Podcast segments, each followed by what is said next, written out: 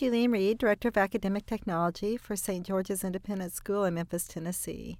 We're a school that has three campuses.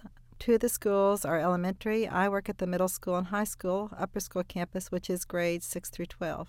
Most of the technology on those campuses involves Apple products, their MacBooks and MacBook Pros. At St. George's Collierville, the middle school and the upper school campus, we are a campus that has a portable computer initiative. Every student has their own portable computer. It's all about teaching and learning and how can you use these devices to provide students with 24 7 access and to prepare them for the 21st century skills that they're going to be needed in the workplace of tomorrow when they're out there. They have to become digitally literate and know how to find good information, take that information, and create new information with it. A lot of what students do today involves social media, and Web 2.0 is a phrase you hear all the time.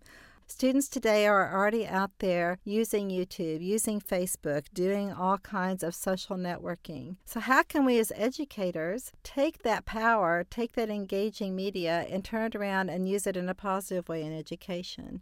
At St. George's, we are using those types of tools to create blogs. We're doing lots of blogging in all the different classes and different disciplines. With the blogs, they're able to share information, to comment on topics related to their discipline, and to have those conversations in a global forum, either within their school or within the world. And these are the things that people are doing in the workplace today. And the students feel very validated when they can publish and share information, when they can take what they're thinking and analyze it and put it out there and have comments.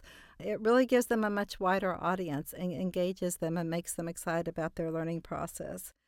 So it's that whole 21st century skill of collaborating, publishing, sharing, authentic learning. All those things are utilized when you use those types of technologies to engage students in their learning. And this is critical that students can communicate and function in a global world.